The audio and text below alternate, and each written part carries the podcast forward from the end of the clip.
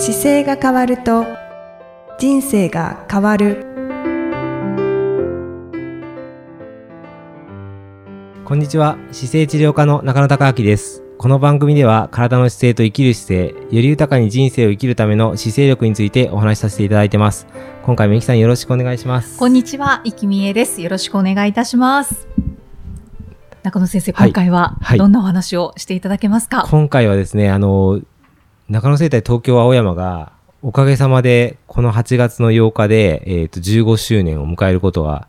はい。できました、はい。はいよ、4日後4日後ですね。ねはいはい。で、えーまあいろいろその姿勢治療科として15年間いろんな実験をしてきた中で、この間6月の25日にですね、無事にサロマ湖のウルトラマラソンを、はい。あの100キロですね、完走することができて、ちょうど10年前ですよね。だから開業して5年ぐらいの時に挑戦した時は、あの、50キロ地点にでもうタイムアウトという感じだったんですけど、今回は、あの、ちゃんとリベンジできて、無事に完走できたということで、はいあの、15年、このち姿勢を伝えることも進化してますけど、僕も体も進化したんだなというのが、はい。よかったです、はい。ありがとうございます。10年越しのリベンジで。そうですね。ははいい。おかげさまで。はい。ありがとうございます。あの、私、はい。あまり知らなかったんですけれども、はい中野先生、あの、ずっとトレーニングをこう重ねていらっしゃったんですよね？あ、そうです、そうです。あのー、3月ぐらいからですね。3月からこの6月に向けて、はい。4ヶ月ぐらいかな。うん少し、はい。ええまあ、重ねてたっていうか、その計画通りに練習したって感じですけどね。ああはい。はい。じゃあ、えー、3、4ヶ月。そうですね。ちょっとだから自分の走力を上げるための練習を組んで、それに合わせて進めてきたっていう感じです。はいトレーニングはどんなことをされたんですか？トレーニングは、あのーまずその、100キロっていう距離をロードで走るっていうことを考えたときに、今回その目標のタイムが、えー10時間半っていうのをちょっと挑戦してたんですけど、うんまあ10時間半っていうのはこの、この次出たい大会の基準がそこになってて、はい。でそれには今回結果1時間たどり着かなかったんですけど、それを、えー10時間半で走、100キロを走るための走力としては、まあ、どれぐらいの走力がなきゃいけないかっていうのが大体逆算できるんですけど、うんあの、フルマラソンと同じ速度ではもちろん続かないので、はい、そうですよね。フルマラソンで走る速度の、え理想的にトップ選手だと1.13倍って言われたりとか、うんあの、あんまり練習してなくても1.3倍ぐらい遅くした距離で、速度で走り続けると100キロいけますよって、まあ言われている数字の値があるので、うんそこを、に入り込めるように、マラソンをするためのレベルを上げるための練習したって感じです。うーうんん。え、じゃあ1キロを何分ぐらいで走っていこうっていう予定だったんですか、6分10ですね、これは。6 6分10で1キロ走り続ける、100キロ走り続けるのに、休憩も何もなく行けば、えー、一応、だから16、6、6分10秒ではい。100キロ走るから、と、あの、残り時間がですね、20分ぐらいバッファーができるんで、うんうんうんその20分で、まあ、エイドの時間をこなせば、じ10時間半で100キロたどり着ける予定なんだ、うんだったんですけど、やっうんうんうんぱりさすがにそれがちょっと厳しくて、はいはい。あの、1時間ほど遅れてることになったんですよね。6分10秒で走るためには、だいたいその5分、そうですね、フルマラソンでの距離で行くと5分ぐらいのペースかな。だからタイムで行くと3時間、3, 3時間半でフルマラソンが走れる走力があれば、はい。計算上は10時間半で行けるんですけど、僕そのき際どいとこだったんで、うん実際にフルマラソンも3時間48分ぐらいが多分ベストで、まあ、今回もそのぐらいのタイムが出るところには持ち込めたんで、あとは数字上は可能性があるけど、本当にできるのかっていうところで本番に臨んだ感じでした。あ、そうなんですね。でもトレーニングの段階ではそこを狙あっ、て。習ったけど、たどり着かないかなと思いながら結構辛めの設定でそこ出出したんですね。ああ、そうだったんですね。なので、10時間半はかなり無無謀な数字ではあるけど、頑張ればいけるかもって言って、最終的に追い込んだ結果、ある程度見えそうな数字までは来たんで、うんまあ、多分フルマラソン走れば、3時間50分ぐらいで行けると思うんですけど、それ100キロは未知数だったんで、そ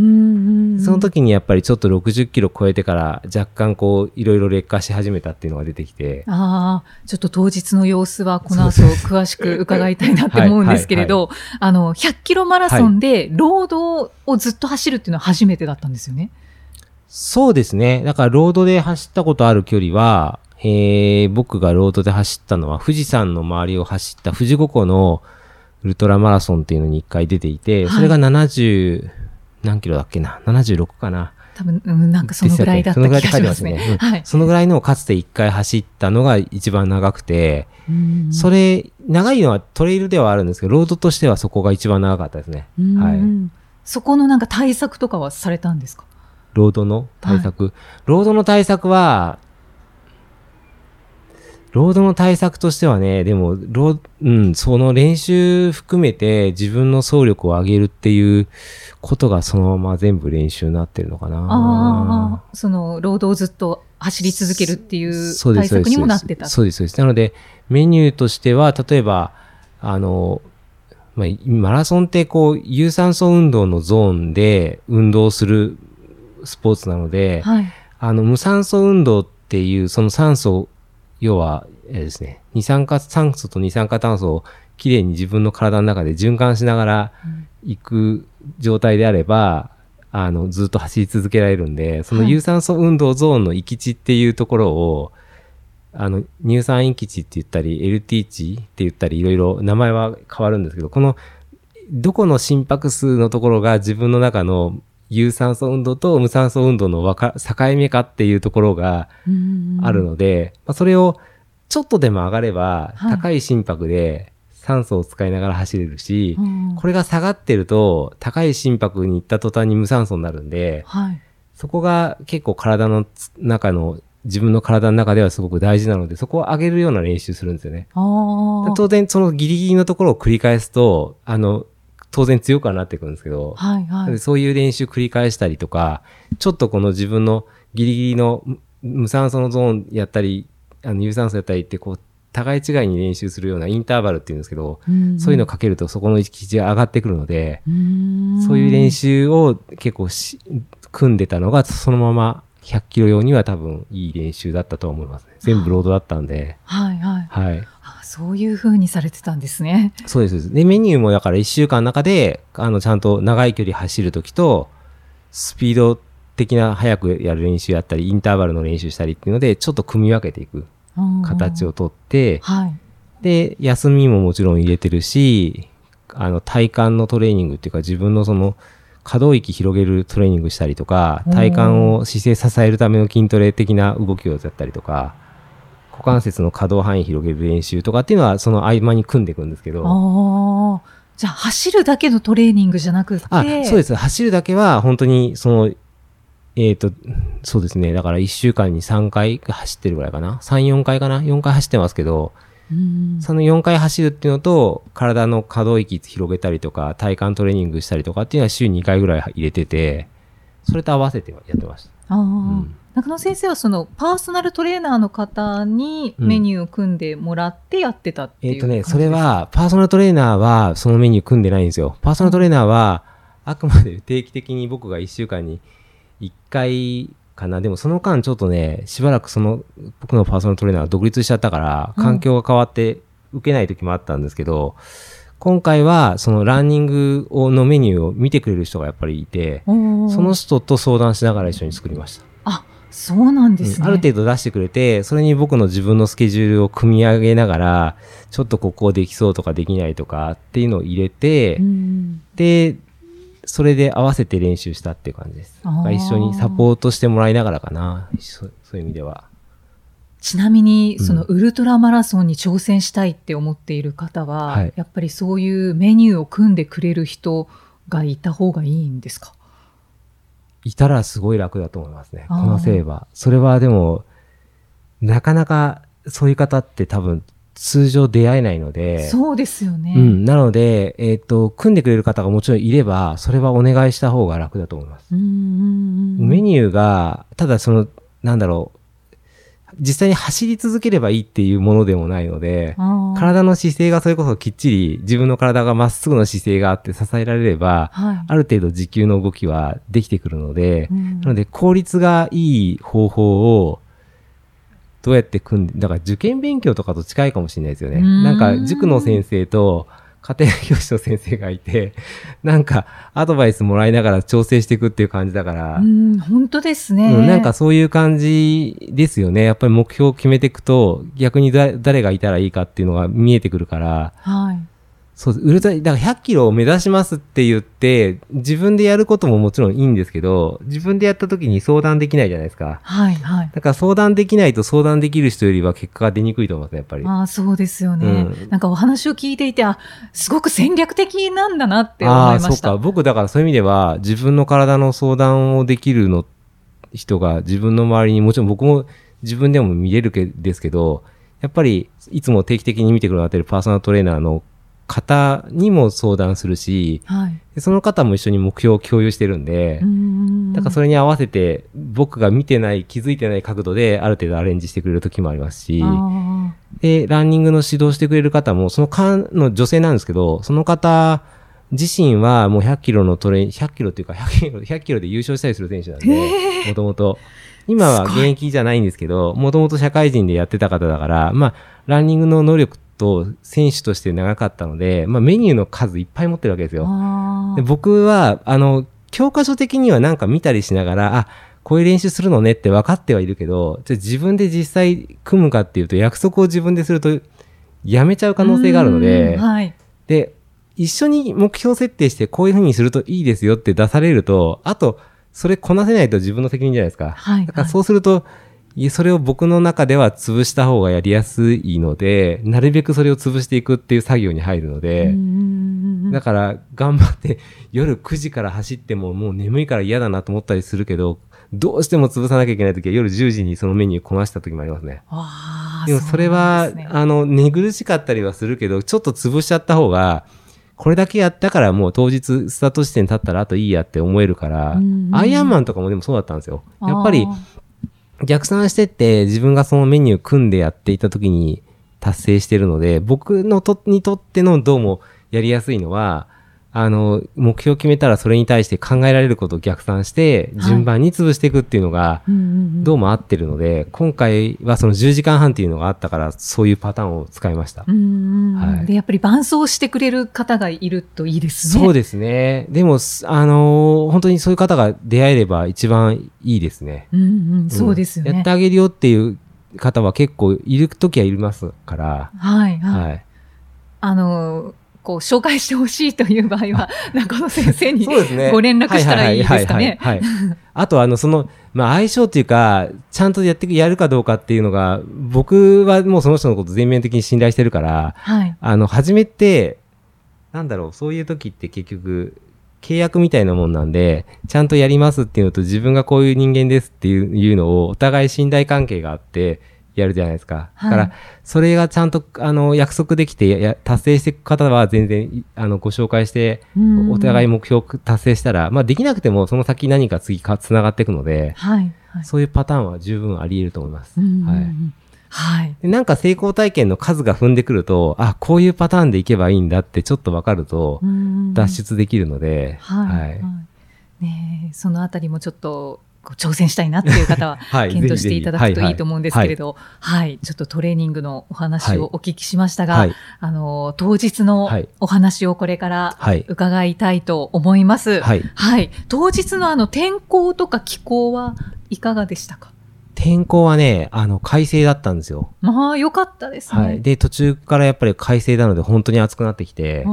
ので、暑さ対策をしてきました。あー、はい。サロマ湖ですけど、北海道ですけど、やっぱり暑かったです暑かったですね。サロマ湖の方がやっぱり今年暑くなるよって言ってましたけど、その通りでしたね。28度ぐらいだったかな、最高気温が。ああ、はい結構暑いですね。はい。結構暑いですね。マラソン大会としては。はい、はい。はい。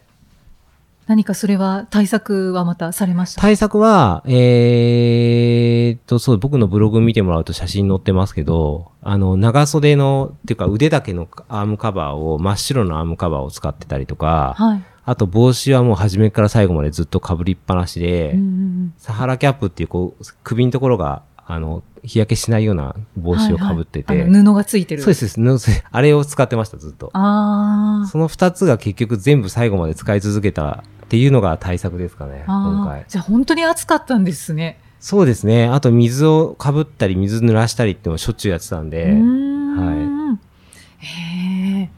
で、今回、まあ、うん。タイムを狙っていったわけですけど、はい。先ほどちょっとお話が出てましたが、なかなか厳しくなってきたんですよね。そうですねはい。ちょっとレース展開を教えていただきたいんですけど。レース展開としてはね、本当に60キ大きなあのエイドが55キロのところにああって、53かな。そこまでは本当に計算通りというか、速度は計算通りだったんですよ。まあ、自分の心拍は想像してたよりもやっぱちょっと高めに出ていて、うん僕さっきのその無酸素運動と有酸素運動の境目っていうのが、時計のこういうカロスの時計とかで見ると、はい。157ぐらいが練習してる感覚でいくと、ここですよっていう数字が出てるんですよ。はい。そうすると157よりも下の心拍であれば僕は走り続けられるはずなんですけど、その数字を上がり始めると、もう無酸素領域の領域を使い始めてるので、体力的に劣化し始めますよっていう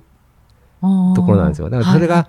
自分でまあ練習重ねてきて157っていう数字が出てたんで、ある程度その数字を信頼しつつはあったんですけど、過去のマラソンのフルタイム、あの、フルに走ったりサブ4とかの心拍見ると、157じゃなくて僕170っていうゾーンでずっと走り続けることができたんですね。おーおーおーおー3年前とかに。はいな。ので多分、本当のピークはもう一個上にもあるんだろうなというのがあって、実際その157で、そのさっきのランニングのコーチと一緒にに考えてたのは140代で押しましょうって言ってたんですけど、140代はあっという間にクリアしちゃって、はい。はい。すぐ153ぐらいまで上がっちゃったんですよね。うんで、もうこの55キロとか通過する段階では163まで来てたんで、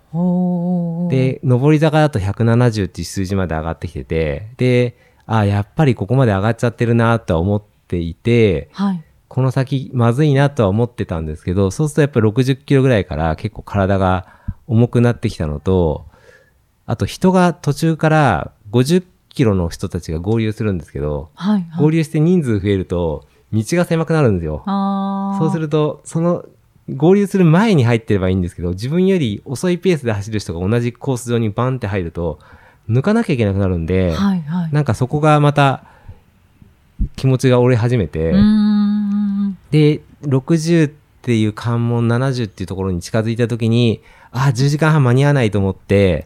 で、一旦逆算してもう分かるので、だからはい6分10で行こうとしてたやつが、6分10で行けなくなって6分30になってきて、はい。で、それが足足がこう、なんていうんですか、そうですね。進まなくなってきただから新うん6分10だと、6分10と6分30って本当にちょっとの意識ですぐ10に上げられるんですけど、うんその時に心拍がちょっと上がっちゃって、